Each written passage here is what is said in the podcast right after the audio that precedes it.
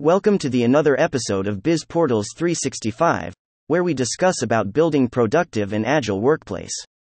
Today, we'll be discussing about document library in SharePoint. Let's get started. An organization produces thousands of daily collaborations and discussions and millions of documents, files, and folders. It is becoming necessary for organizations to adopt digitalization to make everything arranged, managed, and accessible easily. A SharePoint document library can be one of the best solutions. Let's look deeper at how a SharePoint document library can help businesses and organizations in the best way. What is SharePoint Document Library? Consider a document library as a digital location where all the employees of an organization can keep, share, organize, and connect all the documents irrespective of the location. It provides access to all the documents to everyone from different devices. It also allows us to create different document libraries for multiple projects and helps in keeping all the documents organized and accessible way. Top 5 features of SharePoint Document Library. The SharePoint Document Library is embracing organizations to collaborate and manage documents efficiently. It includes various useful features that can help organizations. Here are some of the best features of a SharePoint document library. 1. Co authoring.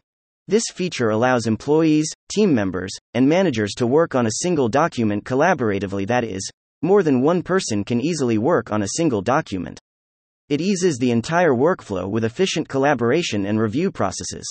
2. Communication tools. Effective communication is the key to success in an organization.